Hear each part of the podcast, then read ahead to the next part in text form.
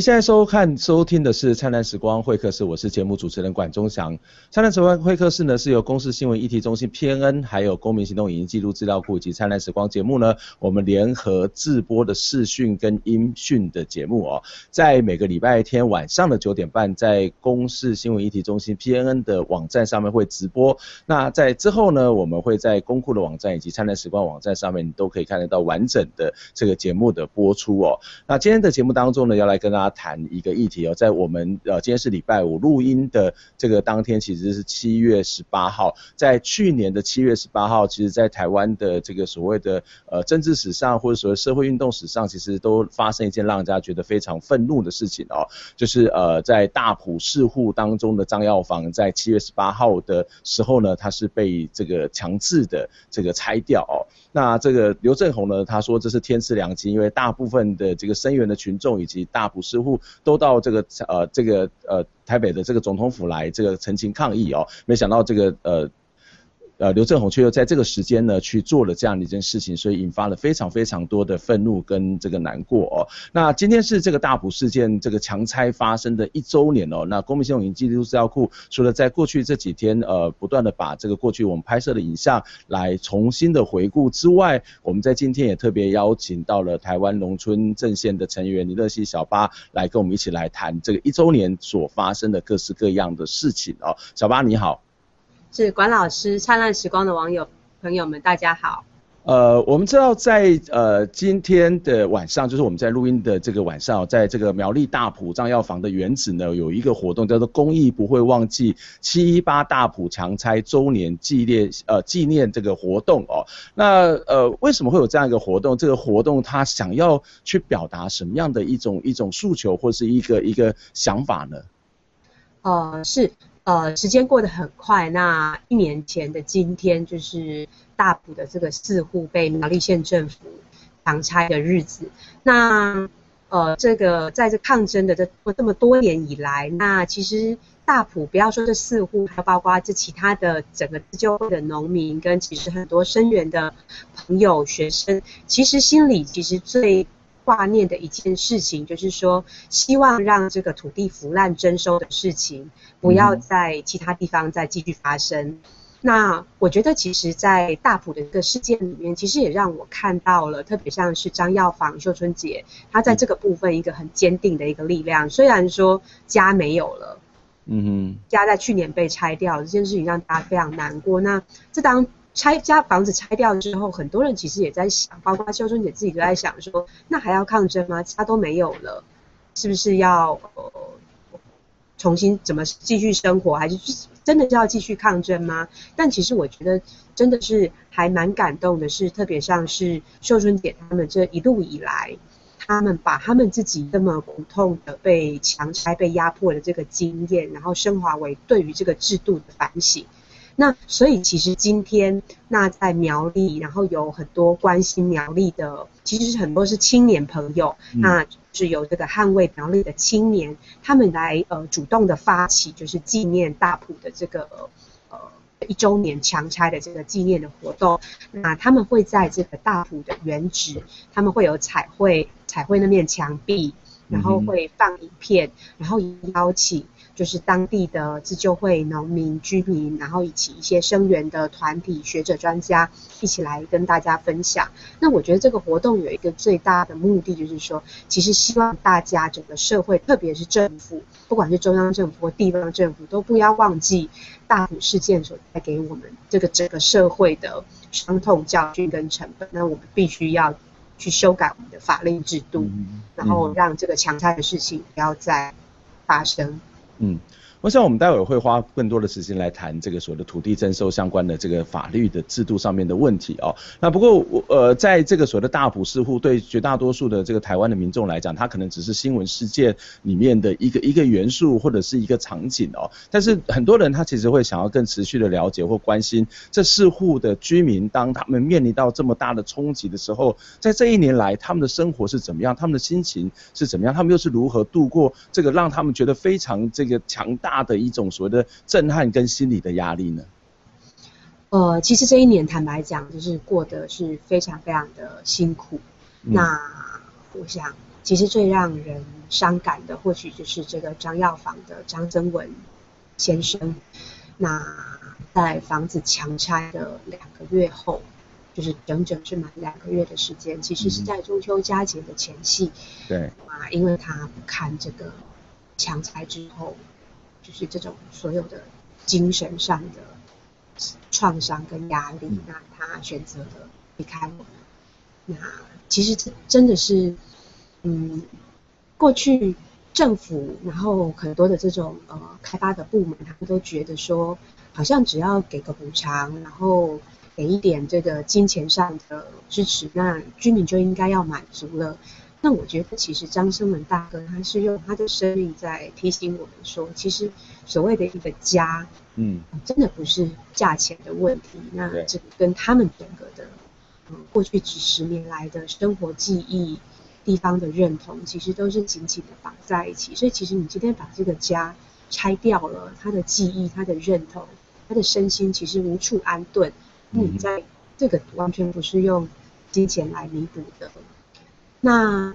除了张生文大哥做这样子的选择之外，那我觉得呃其他的居民呃其实选择了也是很辛苦的方式，他们重新面对一个全新的生活，然后继续留下来。那我想特别提一下的就是这个彭秀春彭大姐。嗯哼。那给他们房子被拆了之后，包括原先的那个小店铺也都没了。其实对，呃，不只是说没有居住的地方，那原本的这个家庭的生计都出现了很大的这个困难。那我想特别一一提的是说，呃，秀春姐她其实是一个非常体贴的人。嗯。那其实早在这个大。强拆的前两年，就是二零一一年的年底，那当时就是因为这个土地腐烂征收的个案一直层出不穷，那我们也在这个呃台北一直呼吁要修法，所以在二零一一的年底呢，那时候我们曾经把那个土地征收条例的修法的版本提进立法院，那在当时就有进行这个呃这个法案的修法。对，那那年。因为在修法的时候，会期是在冬天，其实非常冷。那地的农民来台北街头抗争声援，其实大家都非常寒冷。那秀春姐她一直都很喜欢呃手做一些呃呃非常健康的一些加工品，所以她那时候就想说啊，在冬天的时候还要到台北的街头抗争，就是寒风寒风细雨，就是非常的寒冷，所以她就呃试做了一些姜糖给大家吃。嗯哼，那。就是大埔姜糖这样子，那后来在各式各样的抗争场合，他也都会做一些这些，然后就呃希望用这些呃他自己亲手做的这个大埔姜糖，可以温暖大家的心，温暖大家的身体，然后有力气继续抗争。那呃在去年强拆之后，那许多许多许多关心的朋友，那。呃，他们也都一路一路陪伴着秀春姐。那在他们家里的这个呃生计的来源也完全没有了之后，也一直在想说，那怎么可以协助他们继续呃在他们的生计上可以继续有一个支持。那所以后来呢，秀春姐就把她原先在运动上支持大家啊温暖大家的这个大埔姜糖，那就更正式的开发成为一个呃。就是这种手做的产品，然后他也到这个农民的市集里面来卖，然后作为他自己的一个呃新的生活的一个新的这个生计的来源。那我想特别值得一提的是，在这几年的抗争里面，那其实秀春姐也知道，就是说很多的人在支持着她，所以她后来在想要做这个大埔江港的时候，我觉得就是那种体贴也是非常酷。反馈的就是他其实也在想说，那他要怎么透过这个大埔姜糖来支持台湾的农业跟支持台湾的农民？嗯哼。那所以那个呃姜糖的原料，不管是姜糖或者是这个呃麦芽糖、砂糖，然后米糊米米。米夫这种东西，那他其实也都非常用心的到台湾的四处，呃，去找寻这个合适的原料，然后找寻合适的小农，然后他也是透过这个加，因为我们知道加工品其实会，呃，会是需要一个呃非常稳定的这个呃呃农产品这个来源，所以他也透过这种方式去支持台湾其他的小农。那我觉得这个是我在这个过程中看到蛮感动的一件事情。嗯我我觉得这是一个让大家觉得非常感动哦。那其实呃我自己有吃过大埔的姜糖，其实这个品质真的是非常非常的好。如果我们的呃观众朋友呃有机会的话，都应该来支持哦。那特别是他所支持的不是一个这个食品的本身，而是一个价值，而是一个理念。这是刚刚就像小八所谈到的，这个在背后整体的这个所谓的农业的生产的过程跟土地的关系，我我觉得这个小小的动作，其实它就彰显了非常大的一个一个意义的存在哦。那呃我想小八。他也是一个行动者哦，在过去这几年当中，不管是小巴或是在背后更大的一个台湾农村阵线，都参与了这个台湾的农村的这个所谓的改革，或者是在这个农村的这个所谓的抢救的这个行动当中哦。我不知道对小巴你个人来讲哦，在这几年的参与当中，有什么事情让你其实是非常非常难忘，或者有什么事情让你印象深刻？而这件事情其实可能也会成为你自己，或者是成为呃很多在支持农运的朋友的一个非常重要的动力呢？呃，事实上，我上礼拜才刚从，呃，上个周末才刚从大埔回来。那上个周末去大埔，我觉得也是一个非常非常难忘的经验。那现在是七月嘛，那七月中，那刚好是这个第一期的稻作收割的季节。那呃，在睽违的四年之后，四年前，那苗栗县政府他们曾经派怪手到这个大埔的。呃，不愿意被征收的这个农民的这个稻田里面，那派工手随便的到这个田里面胡乱的挖，然后把这个其实已经刚要结穗的这个呃稻子稻梗全部都毁坏了。那经过了这四年的抗争协商，然后还有非常非常多很复杂的各式各样的呃细节。那虽然。大家印象中好像就是呃三四年前那个时候，呃行政院长吴敦曾经有答应划地还农，嗯、那好像农民都已经拿到土地，好像没什么事情了。事实上不是，呃、嗯、因为其实呃苗栗县政府把这个农地划给农民之后，因为苗栗县政府其实真正心理上也不关心农民的权益，也不关心耕作这件事情，所以地划给农民之后，其实没有水源，那其实这是一件、嗯、呃。这是一件蛮荒谬的事情，对，非常荒唐嘛，嗯，对，所以事实上在这三四年的时间里面，大埔的农民们还是非常。呃，在各式各样的场合，然后跟县政府开会协商，然后确保他们的这个耕作的水源、土质，然后都能够呃达到这个耕作的要求。所以事实上，这过去三四年里面，这个大埔的呃农民虽然得到了一个划地还农的这个承诺，但他们从来也都没有轻松过。那一直到今年的呃。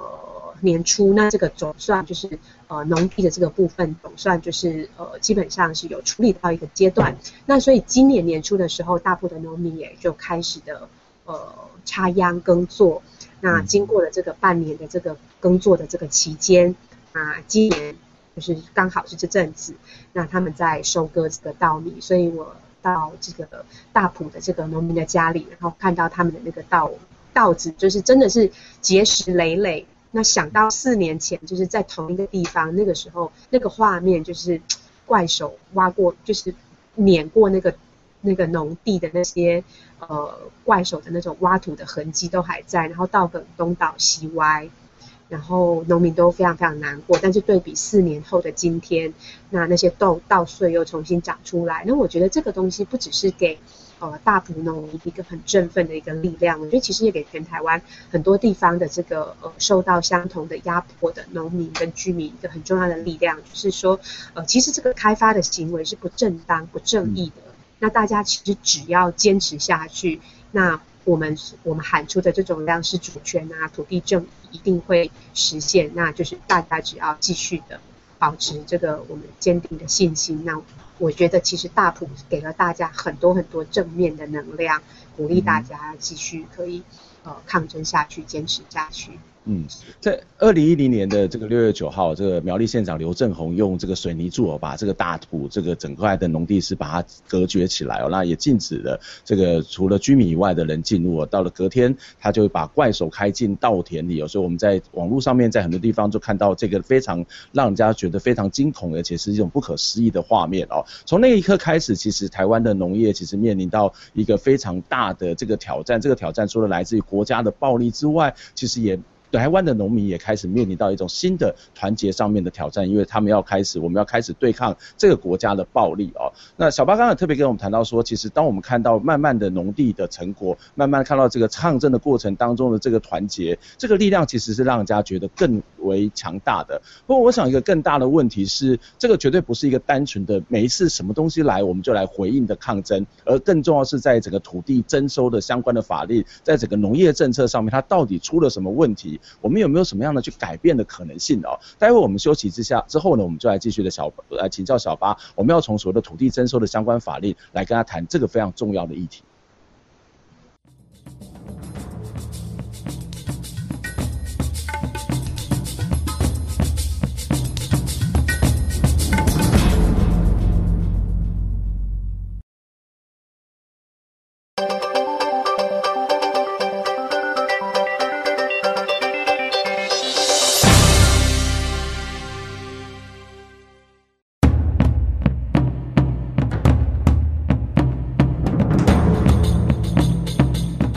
欢迎次再一次回到灿烂时光会客室，我是节目主持人管中祥。呃，灿烂时光会客室呢是由公司新闻一体中心 PNN 公民行动影音记录资料库，还有灿烂时光节目呢，我们联合制播的视讯跟音频的节目哦。我们希望透过这样的一个节目呢，让大家了解到在台湾的各式各样的社会运动哦，那以及这个社会运动呢，它背后更复杂的一个在制度上面，在一个结构上面的因素。也就是说，我们不希望大家看到的，或者说我们期待大家在看。看到所谓的冲突之外，还可以看到更多的一些背后的问题哦。那今天在录影的时间是在呃二零一四年的七月十八号，在一年前的今天，呃这个大埔呢这个市户呢遭到苗栗县长刘正鸿强制的拆除哦。那这个强制的拆除的事件，其实也让许多人感到非常的愤怒，但是也让很多人对于所谓的政府的这种所谓的粗暴的行为有更多的这个不满，也采取了这个。相关后续的行动哦，到了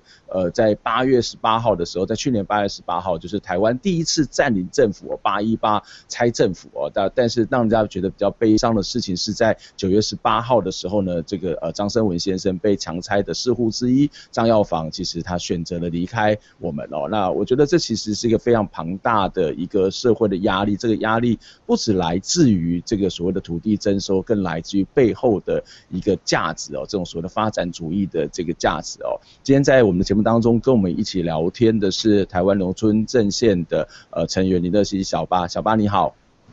关老师，灿烂时光的朋友们大家好。呃，其实我们在刚刚谈到的是，在这个大埔的这个被拆迁之后，包括这个行动者，还有包括呃我们这个大埔的民众，特别是刚刚谈到的秀春姐，她一路走来的这个心路的历程哦。那当然从一个社会运动的角度来看，它不是只有去辅助弱势啊，或者是协助这个所谓的弱势发声等等哦。其实它更重要的是，我们希望在一个制度上面是能够更公平、更合理的一个符合正义的原则的一个制度的建建立哦，那其实农村阵线其实去除了第一种所谓的呃协助这些相关的农民之外，其实在这段时间也去推动了这个土征法的这个修法。那特别在今年年初也提出了这个重新提案的土征条例哦。那请可以请小巴跟我们解释一下，这个农政或者一些呃相关的学者专家所提出的这个土征条例，跟官方他之前所提出来的这些条例之间有什么样的差别吗？那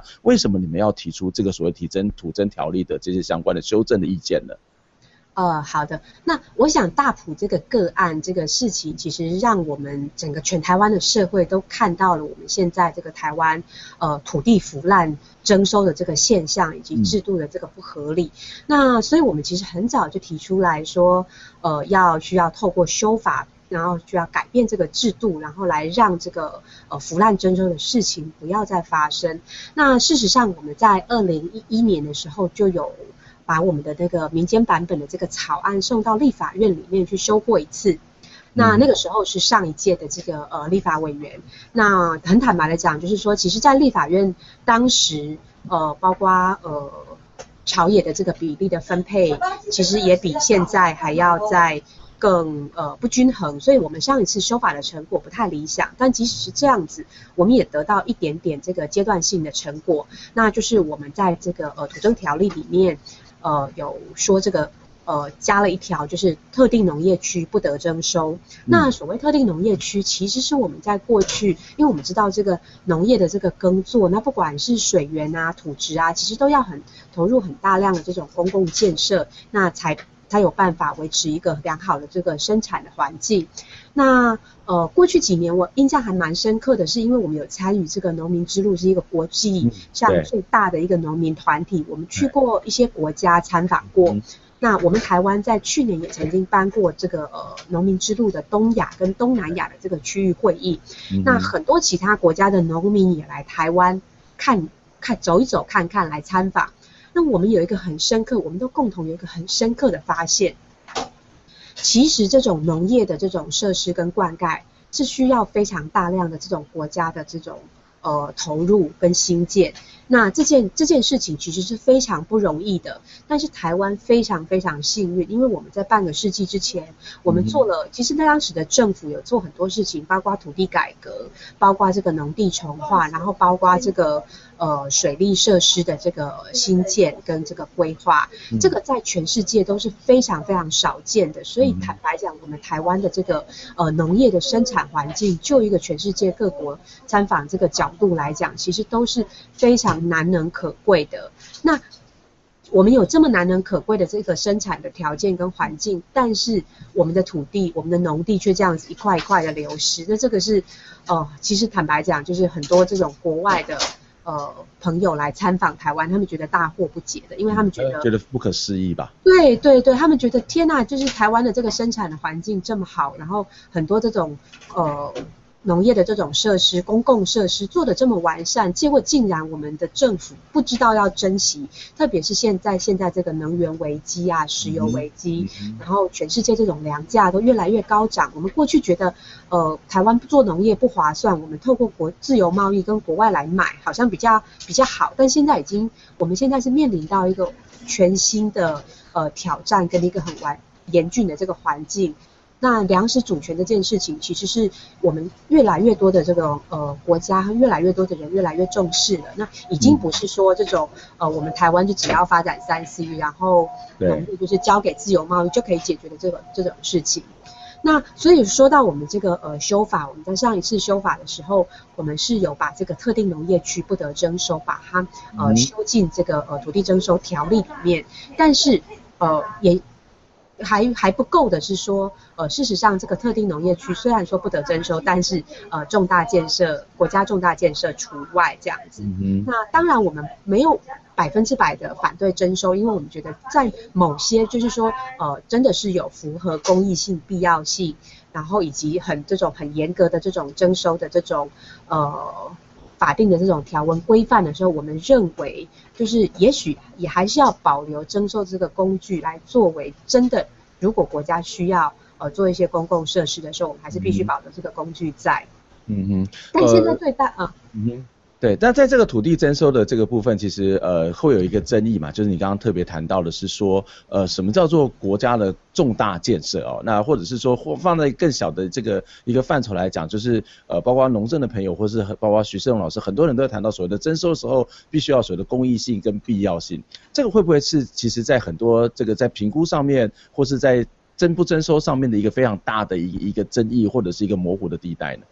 呃，是的，现在就是关于什么是公益性，什么是必要性，嗯、以及什么叫做国家重大建设。那我们这个东西其实也是透过许许多多的个案，然后在政府的这个呃呃法定的程序里面去讨论，去开，嗯、去把这个论述的平台，然后去打开来。这有一点点像是呃，比如说像今年大家印象比较深刻的是在省服贸。那我们其实没有法，所以我们后来在服贸上面有一个。呃，诉求就是说，我们其实需要有一个两岸协议的监督条例，我们需要有法源，我们才知道什么来审。那其实今天的这个国家重大建设也面临到同样一个问题，我们完全没有法源，我们没有完没有依据，所以到底什么叫做国家重大建设？那我们需要怎么审？那坦白讲，现在政府他说了就算。那所以我们其实也是呃，在透过许呃许许多多的个案，然后去呃重新把这个呃国家重大建设的这个相关的制度定义，然后程序做一个讨论跟厘清。那也把这个模糊地带我们就打开来，这个就是需要我们整个社会共同来来讨论。那另外就是说呃，我们今年这个是我们呃之前修法的这个阶段性的成果。那我们今年也提出了一个。呃，更大幅度的这个修法的呃诉求，就是我们建议是要把区段征收的这整个、嗯、对整张都拿掉。嗯，那事实上就是说我刚刚有提到，就是我们认为国家在进行，也许在进行一些呃必要的这种公共设施的时候，当然就是那个必要性跟呃公益性是我们需要再去做一步进一步的这个理清认识斗争的。但另外一件事情是我们觉得这个。区段征收是目前所有这个腐烂征收的这个呃呃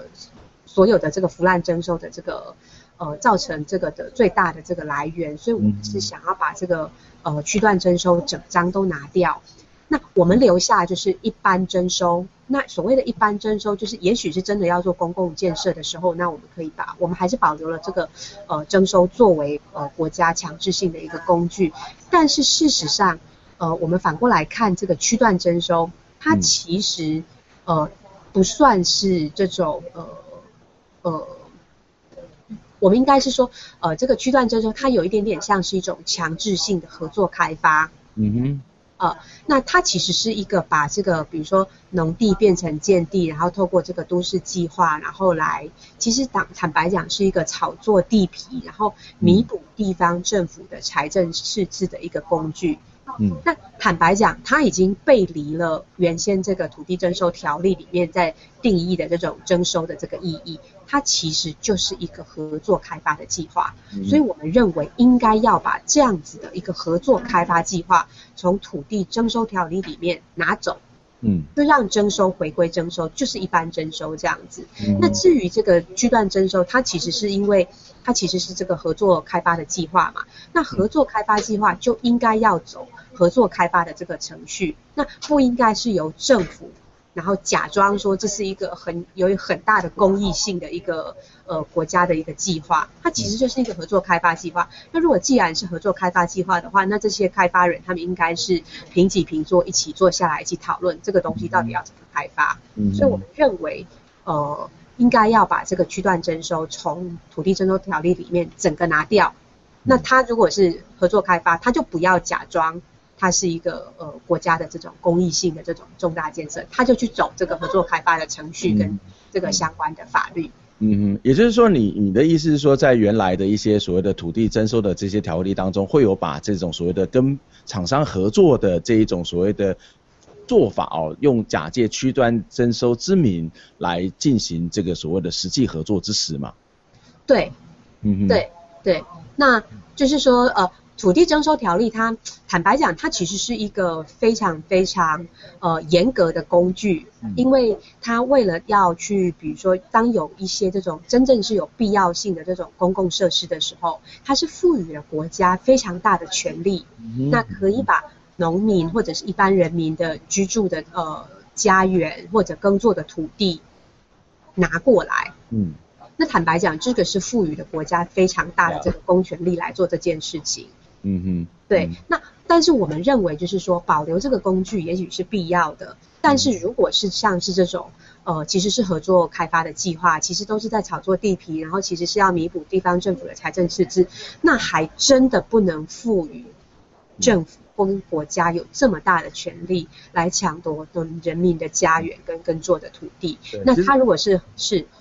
嗯，其实包括之前这个呃桃园县县长呃苗栗县县长刘政鸿就讲过，类似这种征收，其实在对所谓的财政这个次次的这个弥补是有一个很大的帮助嘛，哦，那这其实一个一个非常重要的把这个这个土地的这个所谓的价值或者权利基本上来讲，透过这个法律让渡给这个地方政府，它可以随意的去透过区段征收的方法去这个伤害农地以及伤害人民的生计哦。那我想最后一个问题想要请教这个小八，我们知道这个大埔它绝对不会是一个个案哦。那在台湾其实也还有类似的这样的一个问题不断的在出现哦。可不可以告诉我们的呃观众朋友或听众朋友说，在台湾目前还有哪些的这些呃这些地方呢？它面临到同样的这个征收的问题，那也可以让我们有的我们的听众朋友也许可以有更多的关心跟行动的参与。